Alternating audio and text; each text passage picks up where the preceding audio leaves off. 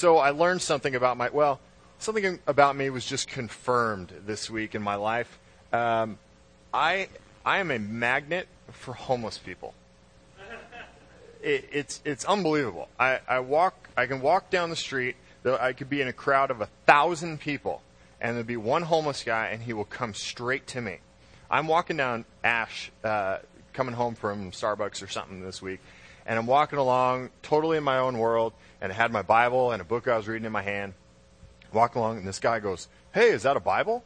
And I turn around, and it's this homeless guy, and I said, "Yes." And uh, I, so I stopped, and because there's a lot of homeless people in our neighborhood, I like them. They're crazy. Uh, we were we were uh, driving home uh, the other day, and we were pulling up to our house, and there was a homeless guy ringing our doorbell, and we just kind of took another lap, and uh, we're like, you know what? My wife's in a hurry. We don't, you know, have time for this. Um, and half the time they want to talk to you about the aliens they know, and and uh, so it's just weird. But um, uh, this guy, so he's talking to me. He's like, "Oh, that's great. You know, I read the Bible too." I'm like, "Fabulous." It seems like that's another thing that uh, homeless people are all Christians. Have you noticed this? they're all either Christians or alien worshippers, uh, in or some mix of the two. Um, they, it, it's amazing how many of these guys uh, talk about the Bible when they, you know, maybe they're just trying to get money out of you. I don't know. But uh, this guy, who's like, I read the Bible. I'm a Christian. I go to the Newman Center. It's the Catholic uh, church up on University, and so we start talking and all this stuff. And and uh, he goes, Hey man, uh, I want to keep you in my prayers. I'm like, Oh, thanks, appreciate that. You know, that's that's nice of you. And and I'm trying to, you know, I'm I'm getting trying to get home to have lunch with my wife, and so I'm like, great, thanks, good, good. And he's just walking right with me. You know, doesn't they don't pick up on you know like body language really. Um, it's the drugs, I think. And uh, the so they um, uh, so this guy goes. Uh, he go, you know, he's telling me he's going to pray for me. I'm, I'm thanking him, and he says, "Hey, can I just pray for you right now?" I'm like, oh, bro. I'm standing in front of Circle K, the tattoo parlors across the way, Otto's Pizza, which I go to all the times, right there. The the uh, piercing place, the comic book stores, like hardcore dudes everywhere. I'm trying to be cool. I walk by and I'm like, "What's up? I'm gonna come get a tattoo soon," you know. And then, and and and this this homeless guy wants to pray for me, like right here. And so I'm like, "What am I gonna say? Right? No." Uh, I wanted to, but I didn't. And uh, he, so he's like, all right, you know, let's pray. And so I, I, I bow my head and close my eyes, and and uh, he starts praying for me and, and praying like like he's full on charismatic praying, like praying for the Holy Ghost to you know give me tongues and you know all this stuff, baptizing me in the Holy Spirit, all this stuff. So he, uh, uh, I look up after about 20 minutes, and um, and he's got one hand on my shoulder and one hand up in the air like this and he's praying like Jesus is coming back tomorrow. And and he's just going off. And you know, there's this part of me where I'm like, oh my gosh, you know, the the the Circle K workers think I'm weird. And if Circle K workers think you're weird, you're weird. And uh, and so you know, I'm just totally worried about everyone around me and like, oh, these guys are thinking this. And then I'm just like, you know what? this is a good lesson in humility for Justin right now. You know, like if if I think I'm too cool and too Christian and too whatever uh, to be prayed for by a homeless guy, um, I I got my priorities all messed up. So uh, I for the last 20 minutes of the prayer, I was able to really focus in, and uh, you know he he did uh, end. Uh, actually, I kind of ended it for him. He made a really great point about uh, me seeing the white horse coming down from heaven, and I just gave him a good amen, and he kind of wrapped it up there, and uh, and uh, and so, uh, um, so I, uh, uh, you know, I'm walking away, and he, his name was Olaf. Get this, Olaf Olafson. So I think it might have been an alias of some sort. Uh, I don't know what was going on, but Olaf Olafson from Tucson prayed for me today and or the other day, and, and and so I get home and I I, I tell Emily, I was, ah, homeless guy just prayed for me, and she goes, what? You know, and so I told her the story, and and uh, I go over, come over to the church, and my dad goes, so how was that? I'm like, what are you talking about? Like, I, I drove by when you're. I'm like, hang it, you know? And then uh, uh, Zach and Rachel, the Huts kids, were over and they were hanging out. And uh, the Huts came in. They're like, "Hey, so how was your prayer?" And I'm like, everybody saw. You know, the mayor called me later. He's like, "Hey, how's it going?" Uh, you know, it's just everybody saw. It was just one of those moments, you know. Uh, but it was a good, like, yeah. I mean, it's a joke. I'm a, I'm this homeless magnet because I stop. That's my big problem. I see. I've been studying people, uh, and and it kind of. You guys Seinfeld fans? Anybody Seinfeld? You remember when when Kramer's taking like half hour showers, and so he starts, you know, watching people shower to get tips. You know, kind of creeps people out. Um, great episode, but uh, I've been watching people how they avoid these half hour prayer filled Holy Spirit conversations with every homeless person on Mill. And I notice they just put their head down and walk by by. And I'm like, that's the key. I stop. I shake their hand. I hug them. Uh, well, I don't hug them, but um, uh, yeah. So anyway, uh, I, I, learned a good lesson in humility this week. That uh, I'm never too big to uh, be prayed for by a homeless man. So we are in Ruth. Uh, it's got nothing to do with what we're talking about tonight. Just thought we'd start with that. Ruth 3, we're finishing up Ruth tonight. Um, I want to, real quick, I want to say uh, we, we have, we're going to El Salvador August 12th through the 19th, and we recently had a few people who aren't going to be able to go. So we do have a couple of spots. Uh, right now, the only dudes are me and Ricky, and so we're going to be holding it down in the in the in the guy side here. So uh, if if anybody's interested in going to El Salvador, it's going to be about 800 bucks. We're leaving uh, August 12th through the 19th, um, but we need to know like uh, yesterday. So if if if you want to go, God, you know, just has this moment where He's like El Salvador, you have a vision of the country or something. Uh, let me know. But tonight, um, all right, Ruth chapter three, verse one. We're going to finish this up tonight. Actually, before we get started, I want to kind of prep you for this. Ruth is a is a wonderful story. It's a great love story. As I said last week, it's a love story about a girl named Ruth and a guy named Boaz, and it's just it, it's it's a great story on that level. But the second half of Ruth, these last two chapters, are not only the culmination of this great love story, but are all is also a, a very uh, a distinct allegory for our relationship with Christ. Okay, Boaz is a is a real obvious Christ figure in this story, and uh, and so we're going to basically I'm going to tell you the story of Ruth and Boaz, but really I'm going to tell you the story of you and Jesus, me and Jesus, and what He's done for us and what He desires to do for for all of us and and those people in your life who aren't here and, and all this kind of stuff. So I just want to prep you with that tonight. Uh, chapter three, verse one. One day, Naomi, her mother-in-law, said to her, her being Ruth my daughter, should I not try to find a home for you where you will be well provided for? Is not Boaz, with whose servant girls you have been, a kinsman of ours? Tonight he will be winnowing barley on the threshing floor. Wash and perfume yourself and put on your best clothes.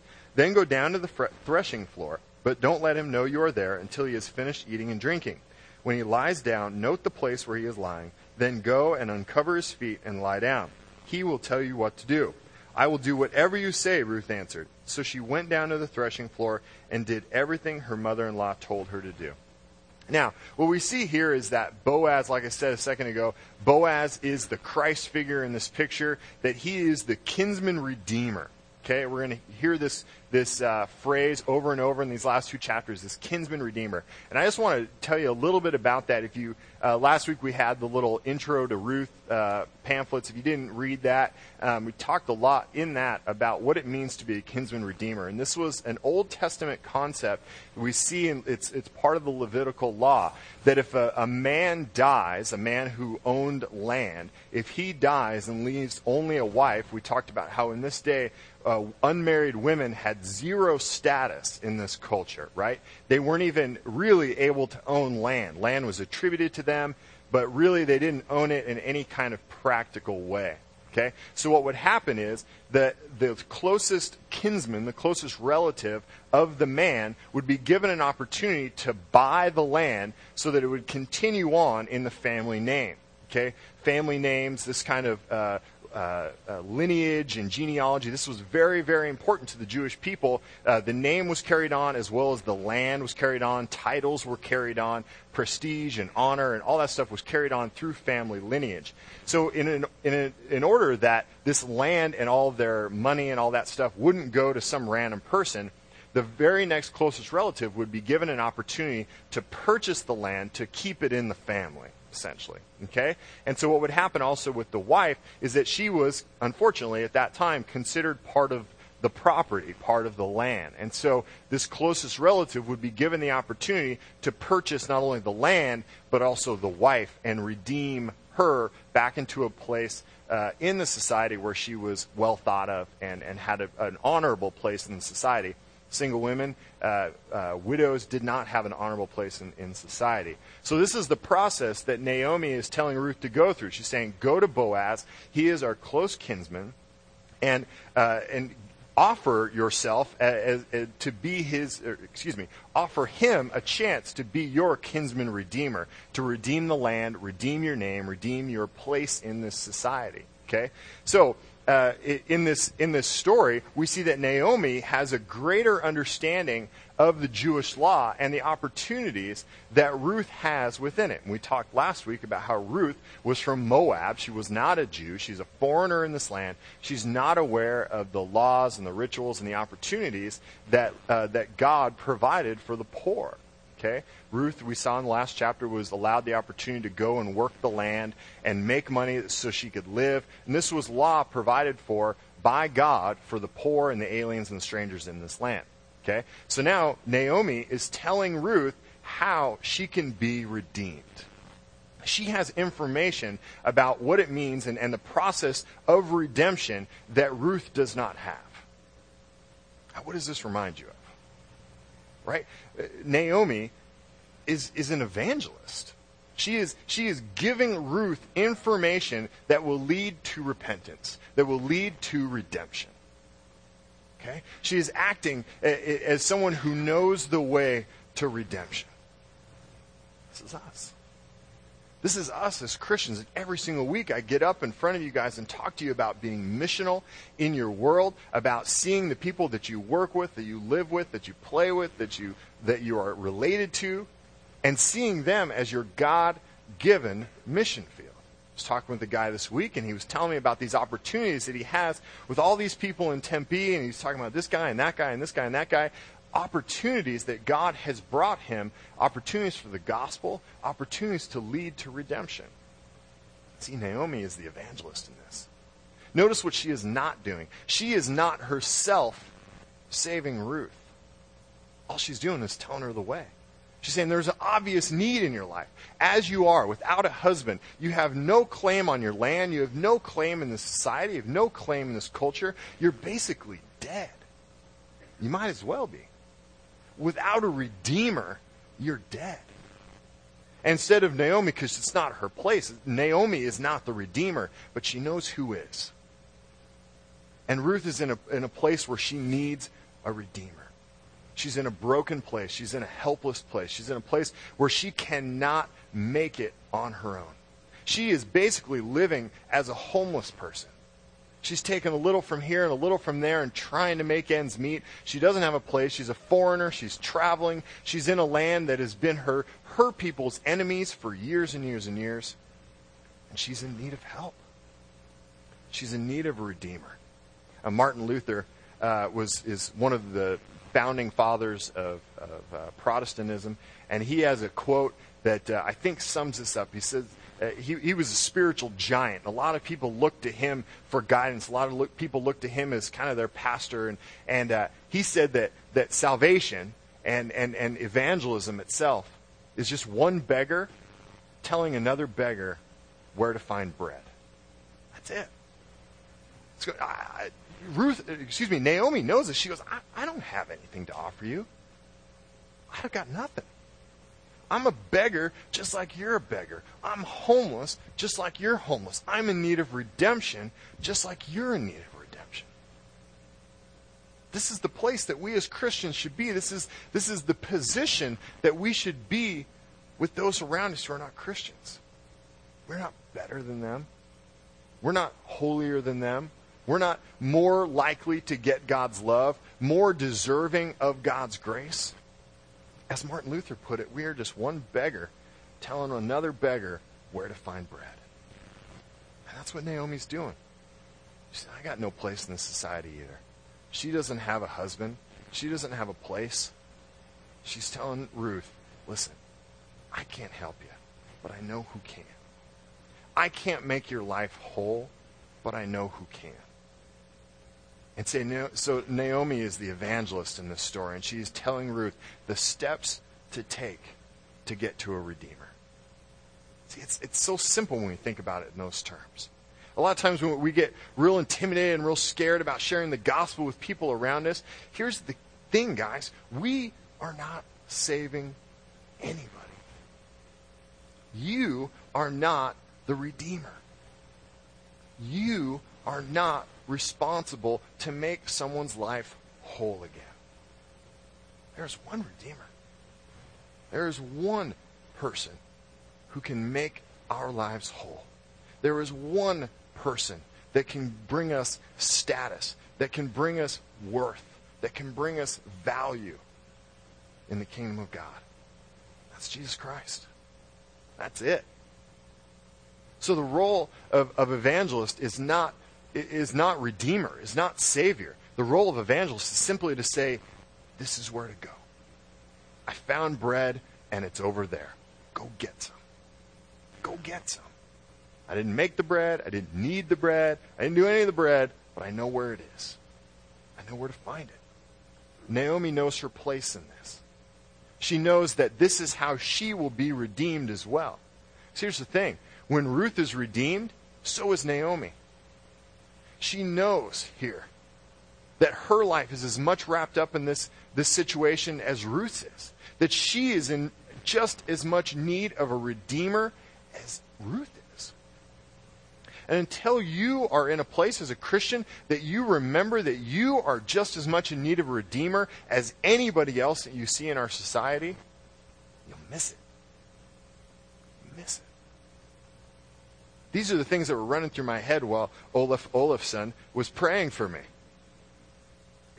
You know, I, I was thinking, man, I'm, I'm being so prideful right now. I'm thinking, oh my gosh, this homeless guy is praying for me. I have a home, right? You know, like that's my big thing. I have a home. That makes me better than him.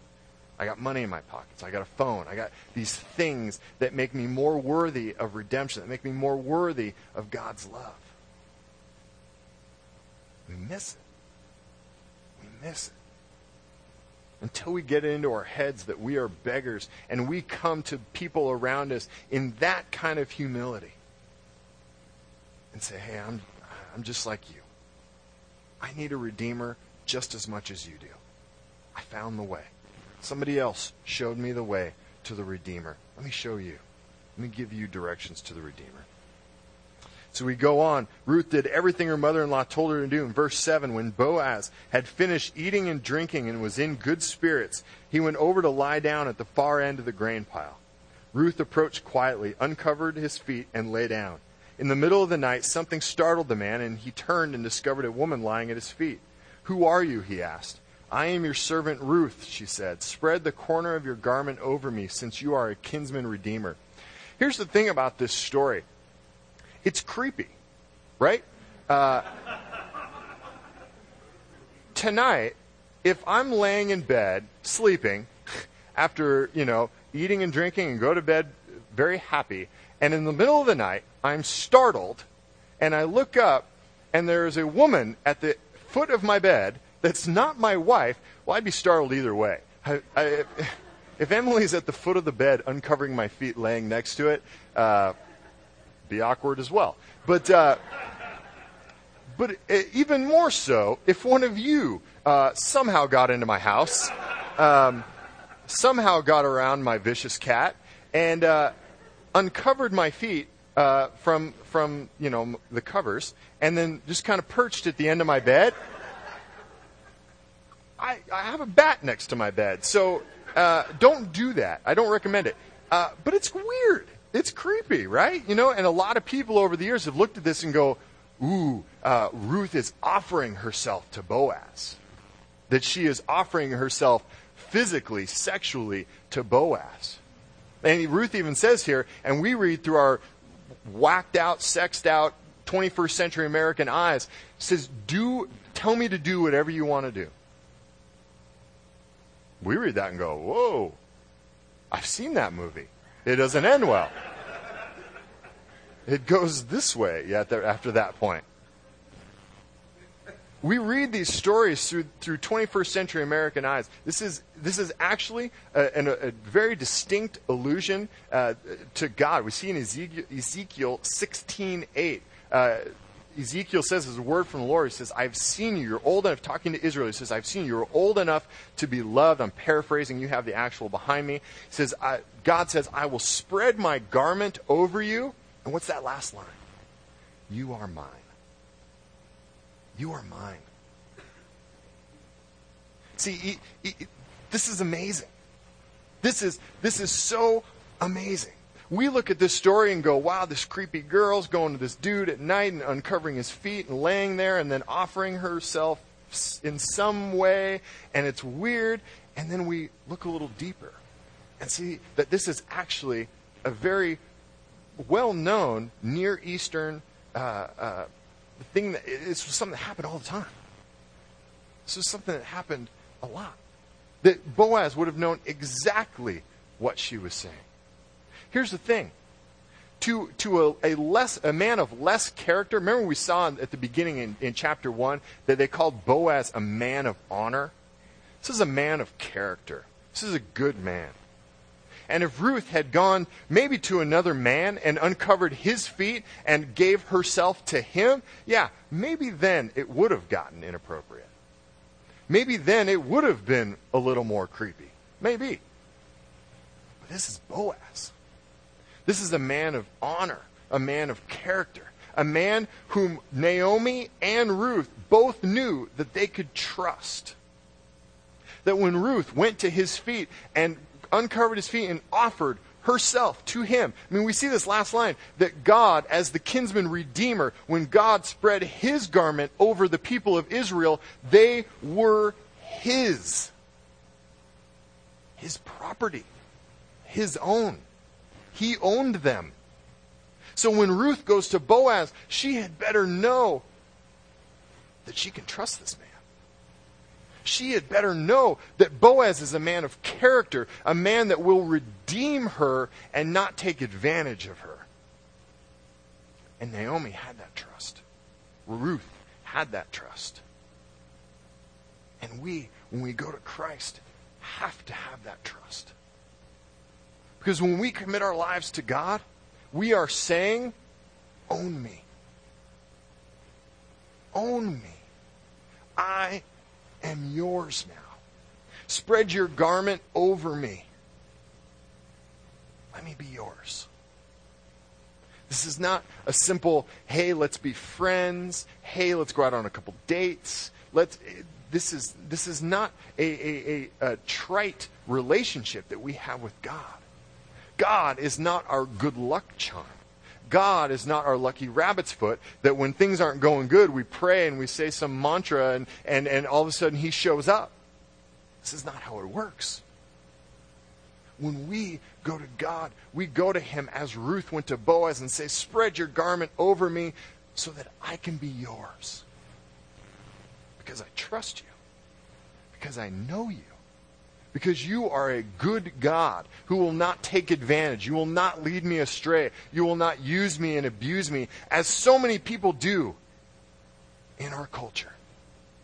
Every day, people are used and abused. People that they put their trust in. People like fathers and like mothers and aunts and uncles abuse the trust that they are given. I was watching Dateline the other night and uh, I shouldn't watch that show because it makes me mad almost every time. They do these hidden camera kind of things, and um, they were doing this thing where uh, they had set up decoys online on the internet um, and had set up like profiles on like a MySpace or uh, AOL or something like this. And, and these profiles were of 13 and 14 year old girls. Okay? And it's an actual, actually like an, 50 year old overweight man uh, that's on the other side of the computer, which is really disappointing when these guys show up. But um, the, uh, uh, they basically troll the internet looking for dudes to try and hook up with these 13 and 14 year old girls. And it's a setup. Like, it's something they're doing that Dateline's doing. In fact, it's actually the police department's doing, and Dateline's just kind of along for the ride. It's amazing. Guy after guy after guy was traveling hour, two hours across several states to meet these 13 and 14 year old girls who didn't even exist. And they're talking inappropriately to these girls. And they show up and they kind of come in and go, hey, you here? You know? And uh, the, the host for Dateline comes out, and they're like, oh, disappointing. Um, um, and and it's just like they spring this trap on him, right? And they sit him down, and they're talking to him and and discussing this with them. And it was amazing. These guys answered questions, and it was it was crazy. Dudes who were teachers, firemen, uh, a, one guy who was a father of two girls the same age of the girl he was going to meet. Unbelievable. This guy, the teacher, was a sixth grade teacher, teaching 13 year olds, and he was going to meet a 13 year old. Teachers, firemen, fathers, mothers, brothers, uncles, abusing trust. And we have to know. Eh, sometimes I wonder why God used the metaphor of a father to explain our relationship to Him. Sometimes I wonder, because there are so many dads in this world who do a terrible job of living up to the example that God sets for fathers in the Bible. Sometimes I look at that and go, God, I was dumb. I was dumb. Because there are so many bad fathers that when a, a, young girl or a young boy is abused by their father or abandoned by their father or ignored by their father or whatever, then they go to the Bible and say, God is our father. They go, I don't want any of that. I know what a father does. I know how a father treats his children. I don't want that. I don't want that. When Ruth goes to Boaz, she has to go with utmost trust that he won't abuse her, that he won't take advantage of her, that he will love her and care for her the rest of her life. That is the God we serve. That is the God of the Bible. We have, within the pages of the Bible, thousands of years of history of God being faithful and just and loving with his people. when we go to God, when we go to our Redeemer, we have to go with trust because we are laying down our lives. We are saying, God, I'm yours. Can I trust you with my life? Can I trust you with that? Until we come to that place, until we come to that place where, we're, where we can honestly say, Yeah, God, I trust you either we won't go to him at all, or we kind of keep him on the side. We need him when we need him. When we need dad, we go to dad like he's an ATM machine. We get some cash, and then we just leave him alone because we don't really like him. We don't really trust him. But we go to him when we need stuff. We need a place to live. I can't make rent. I can't pay my utilities. Ah, oh, dad, ATM machine. And, you know, it's like that's that's our relationship with, with, with our Father so many times. And so many of us, so many of you in this room tonight have that relationship with God. That you say, Yeah, I'm a Christian. I believe in God. But I'm not His. He's kind of on the side, and when I need stuff, I go to Him. When something bad happens in my life, I go to Him to bail me out We keep God on the side because we don't really trust Him. We don't really trust that if we give ourselves to Him, that He will handle us well, that He will love us and take care of us. We don't really trust. It's sad. It's sad what our experience in this life has done to us when it comes to our relationship with God. But we see in Ruth, in this story, someone who does have that ultimate trust. And she goes and she gives herself uh, to Boaz. And he says in verse 10, The Lord bless you, my daughter, he replied. This kindness is greater than that which you showed earlier. You have not run after the young men, whether, whether rich or poor. Here's the thing there's a lot in our world that's more attractive than God. A lot. There's a lot of lifestyle choices that we could choose to make that are more attractive, that are easier, that are sexier, that are more popular than God. A lot. Like most of them, right? Like the way of the cross, the way of Christ, the way of giving ourselves to God is not the most attractive route. See, we as humans, we are very short sighted. We see what is the very next step, maybe two or three steps ahead of us, and we go, I want that one. I want the easy one, that very next step, and we don't look down the road. We are not far sighted. We don't see the big picture. We see what's in front of us. We want good now. We want happiness now. We want pleasure now. And we make choice after choice after choice in our lives that give us pleasure now and pain later. Every choice we make that is not the choice that leads us to the cross is a choice that may give us pleasure now, but will give us pain later. It will. It will. That is a promise. That when we do not choose the way of God, when we choose the easy way, we choose the wide path, as Scripture tells us, we choose the easy way. We choose the popular way. We choose the way that everyone else around us is going. We find pleasure now and we find pain later. Unfortunately, we don't know this until it's too late. Right? Because we love the pleasure, we enjoy the pleasure, and then by the time we get to the pain and it dawns on us, oh, I made the wrong decision, and now I'm reaping the benefits or the rewards negatively of the decision I made, it's too late. It's too late. You know what I think is, is the most devious thing that Satan does in our lives? Forgetfulness. Forgetfulness. We forget the bad decisions we make like that. We make bad decisions every day. We reap the pain and, and the destruction that they have in our lives. And then for a little while, we remember that and it scares us and we have the fear of God in us and we don't make that same mistake again for about like 30 seconds. And then once again, we forget. We forget. Satan blinds us to our own memory. We forget the stupid decisions we made, and we again look just right the step ahead of us go, yeah, it did hurt a little, but I, it's kind of vague now, and I see all the pleasure that's avail- available to me right now. I choose the pleasure. Right? That's what we do time and time and time again. Not only does Satan blind us to our mistakes, but he also blinds us to God's provision, God's faithfulness.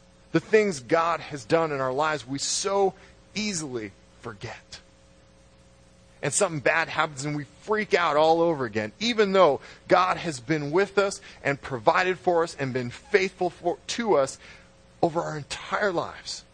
And we are still here. We are still living. We still have homes. We still have friends. The end of the world has not come yet. And, but every single time something goes wrong in our lives, we freak out and we forget about all that God's done. So quick. So quickly we forget about God's provision in our lives. It's a shame. And Boaz is telling Ruth here, this thing you, this choice you are making now. See, see, Ruth could have kind of checked out the dating scene there in Bethlehem. She could have gone to the clubs, gone to the hot spots, you know, dressed it up, looked good, and tried to find a younger guy. Now, it would have been tough because young guys aren't looking for widows, you know, with baggage and stuff, right?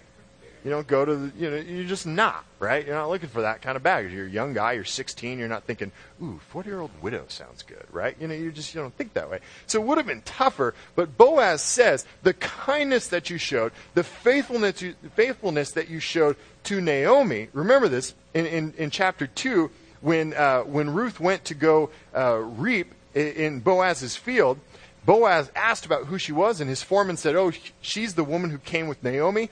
And Boaz went over to her and says, I know of your faithfulness to your mother in law, your kindness that you showed to your mother in law. You didn't have to, but you did. And because of that character that Ruth showed, Boaz blessed her. And now we get later in the story, and, and Ruth offers herself uh, to Boaz, and Boaz says, This is even kinder than what you've done before. This is even better than what you've done before. Because you had options, right? We all have options. We all have choices we can make in our lives. We all have other ways we could live our lives. None of us, our only option is Jesus. None of us. All of us can, can choose the immediate pleasures of this world. And we do. Many of you in here tonight do every day we have options. We, we live in a world that has freedom and independence and options. We can do whatever we want to do. And Boaz is telling Ruth, this is the best thing you've done yet. Because you have chosen the path that leads to redemption. You haven't gone the younger guys or the, the, the richer guys. You haven't done that. You've come to the one that can redeem, that can ultimately redeem. Got lots of options in our world, guys. And they're after us every day. Blessed is the man that chooses the way that leads to true redemption. Blessed. He goes on, verse 11 says, Now, my daughter, don't be afraid. I will do for you all you ask. All my fellow townsmen know that you are a woman of noble character. Although it is true that I am near of kin, there is a kinsman redeemer nearer than I. Stay here for the night, and in the morning, if he wants to redeem, good, let him redeem. But if he is not willing, as surely as the Lord lives, I will do it. Lie here until morning. So she lay at his feet until morning, but got up before anyone could be recognized, and he said, Don't let it be known that a woman came to the threshing floor. He also said, Bring me the shawl you are wearing and hold it out. When, they did, when she did so, he poured into it six measures of barley and put it on her. Then he went back to town. When Ruth came to her mother in law, Naomi asked, How did it go, my daughter? Then she told her everything Boaz had done for her and added, He gave me this, these six measures of barley, saying, Don't go back to your mother in law empty handed. Then Naomi said, Wait, my daughter, until you find out what happens, for the man will not rest until the matter is settled today. Two things here. Boaz gives Ruth six measures of barley to bring back to her mother in law, to bring back to Naomi. Now, we we look back in, in chapter 1, verse, uh, in verse 20. Uh, Naomi has just come back to Bethlehem. Everyone's freaking out because Naomi's back there. She's been gone for 10 years. And they're like, oh, Naomi, is that you? Is that you? And uh, Naomi says in verse 20, Don't call me Naomi, she told them. Call me Mara, because the Almighty has made my life very bitter. I went away full, but the Lord has brought me back empty. Empty. Naomi makes this big point about how she had a family and she had stuff and she had property and she went away full, but that God had brought her back empty. And then Boaz, the Christ figure in our story, makes a very specific point to give six measures of barley to Ruth to take back to her, take back to Naomi. Why? He, uh, uh, he says, "Don't go back to your mother-in-law empty. No longer will she be empty." God's provision in our lives is faithful. It is true. She came back empty. She complained that she was empty. And Boaz says, No, you're full. You come to me, the Redeemer, and you're full. You're full. And Naomi says, Wait, my daughter, until you find out what happens, for the man will not rest until the matter is settled today. Naomi had ultimate faith, not only in Boaz's uh, ability to redeem, but also in his faithfulness to redeem. She says, you go to him now, he will redeem now. There's not steps you have to take. There's not you don't have to prove yourself worthy. Boaz will redeem and he will redeem now. See, we get stuff backwards a lot of times. This is one, of, I, I, I attribute this to Satan as well. He flipped it on us. He flipped the message of the gospel on us. The message we think, when we think of the gospel, we think, do this and do that and live right and make good choices and do, do, do, do, do, and then we come salvation. Wrong. Wrong. Backwards. Backwards. A friend of mine always likes to say, you are not saved because of anything you have done. You are saved because of what he already did. Period. Period. Now, does that mean that we can have a relationship with Christ and live however the heck we want to live? No. But let's not get the cart before the horse. It is not do, do, do, do, do, do, do, and be saved. It is accept Christ, have a relationship with Christ, seek the Redeemer, and allow Him to change your life. He will change in you your desires. He will change in you your priorities. He will completely transform your life. Get it backwards. We get it backwards. We are not Christians because of the way we live and what we do. We are Christians because of what He already did for us. He died on the cross for our salvation. Period. Period. That is the message of the gospel. Relationship with Christ brings us salvation and we live the rest of our lives in thankfulness and obedience to Him. Period. And it's been flipped on us. It's been flipped, but she gets it. Naomi gets it. Meanwhile, Boaz went up to the town gate and sat there. When the kinsman redeemer had mentioned, he had mentioned came along, Boaz said, Come over here, my friend, and sit down. So he went over and sat down. Boaz took ten of the elders of the town and said, Sit here. And they did so. Then he said to the kinsman redeemer, Naomi, who has come back from Moab, is selling the piece of land that belonged to our brother Elimelech. I thought I should bring the matter to your attention and suggest that you buy it in the presence of these seated here and in the presence of the elders of my people. If you will redeem it, do so. But if you will not, tell me so I will know. For no one has the right to do it except you, and I am next in line. I will redeem it, he said. Then Boaz said, On the day you buy the land from Naomi and from Ruth the Moabitess, you acquire the dead man's widow in order to maintain the name of the dead with this property. At this, the kinsman redeemer said, Then I cannot redeem it, because I might endanger my own estate. You redeem it yourself. I cannot do it. Now, in earlier times in Israel, for the redemp- redemption and transfer of property to become final, one party took off his sandal and gave it to the other. This was the method of legalizing transactions in Israel. So the kinsman redeemer said to Boaz, Buy it yourself. And he removed his sandal. Then Boaz announced to the elders and all the people, Today you are witnesses that I have bought from Naomi all the property of Elimelech, Kilion, and Mahlon. I have also acquired Ruth the Moabitess, Mahlon's widow, as my wife, in order to maintain the name of the dead with this property, so that his name will not disappear from among his family or from the town records. Today you are witnesses. Boaz stepped up and bought her. Bought her for a price. We look at that and we go, oh, that's so sexist. That's so ancient that this man would buy a wife, buy a woman. It is. It's an ancient culture. This is, this is not our culture today. We don't buy our wives, right? It's not how it works. They're not at Walmart or, or anywhere else. We don't buy wives anymore, right? But we see in 1 Corinthians 6, this, this concept of buying is not limited to the Old Testament only.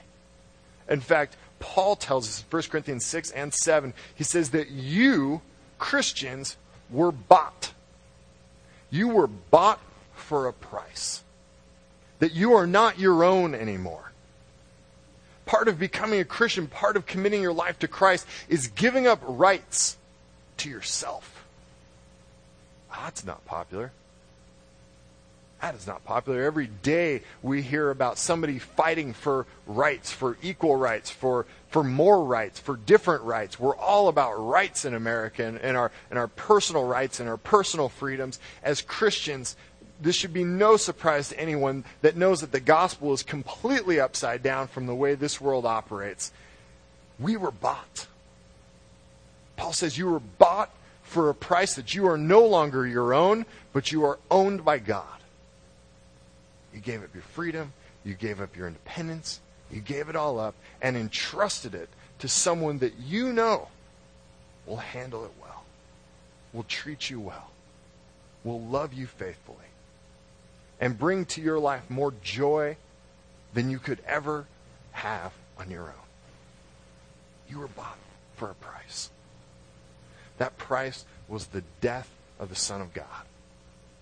That price was God the Son becoming a man, coming to this earth, laying aside his glory, laying aside his position, laying aside his rightful place at the right hand of the Father, coming to earth as a nobody, as an absolute nobody in an absolute nowhere town, living a, a, a hard life, being beaten, crucified, and dying on a cross. That's your price. Price you were bought for. It's an expensive price. You're worth every penny of it to God. Not because you're so great, not because you're so cute, not because you're so talented, but because God is so great. Because God is so loving. That's why. That's why. Each and every one of us were bought for a price. And that price was the death of the Son of God. It's an expensive price. That is the offer that is extended to each and every one of us. That is the offer that is extended to allow God to buy you for a price. To nuzzle up to God's feet, uncover them, and say, God, buy me. Own me. Own me. Let me live for you the rest of my life. Boaz redeemed Ruth. And then all the elders at the gate said, We are witnesses. May the Lord make the woman who is coming into your home like Rachel and Leah, who together built up the house of Israel. May you have standing in Ephrathah and be famous in Bethlehem.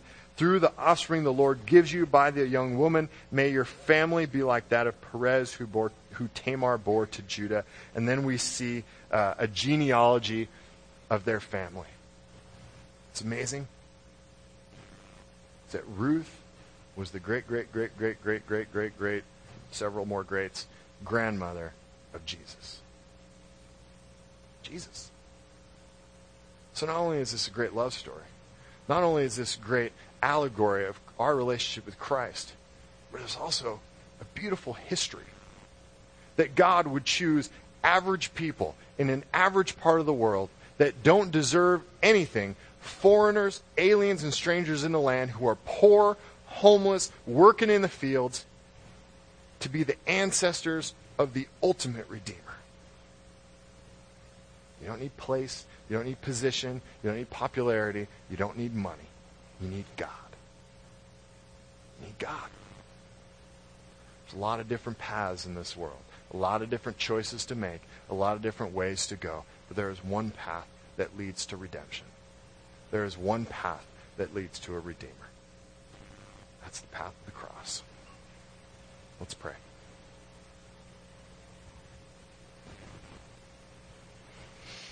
Lord Jesus, we thank you for books like this. A lot of us don't spend a lot of time in the Old Testament, and I think we miss out on a lot. Beautiful stories of love, allegories of redemption, Lord, that we can look at and go, man, you really did have this planned out from before the creation of the world. You really did have this plan of salvation in mind from so far back. You have known us since before we were in our mother's womb. Lord, your word says that it's your kindness that leads us to redemption. It's your kindness that leads us to repentance. God, you have been so kind to us. If we stop and think about it, Lord, you have blessed us with so much family and friends and clothes and places uh, to work and places to live. And you have blessed us with everything we need. God, and then you continue to bless us with stories like this stories of redemption that tell us that you had this all in mind for thousands of years. God, I pray that those here tonight that are not in relationship with you, Lord, would seek you. Would metaphorically go to your feet and uncover your feet and offer themselves to you. To be their owner, to be their Lord, to be their Redeemer. God, thank you because we do not deserve it. We don't deserve it at all. In your name we pray. Amen.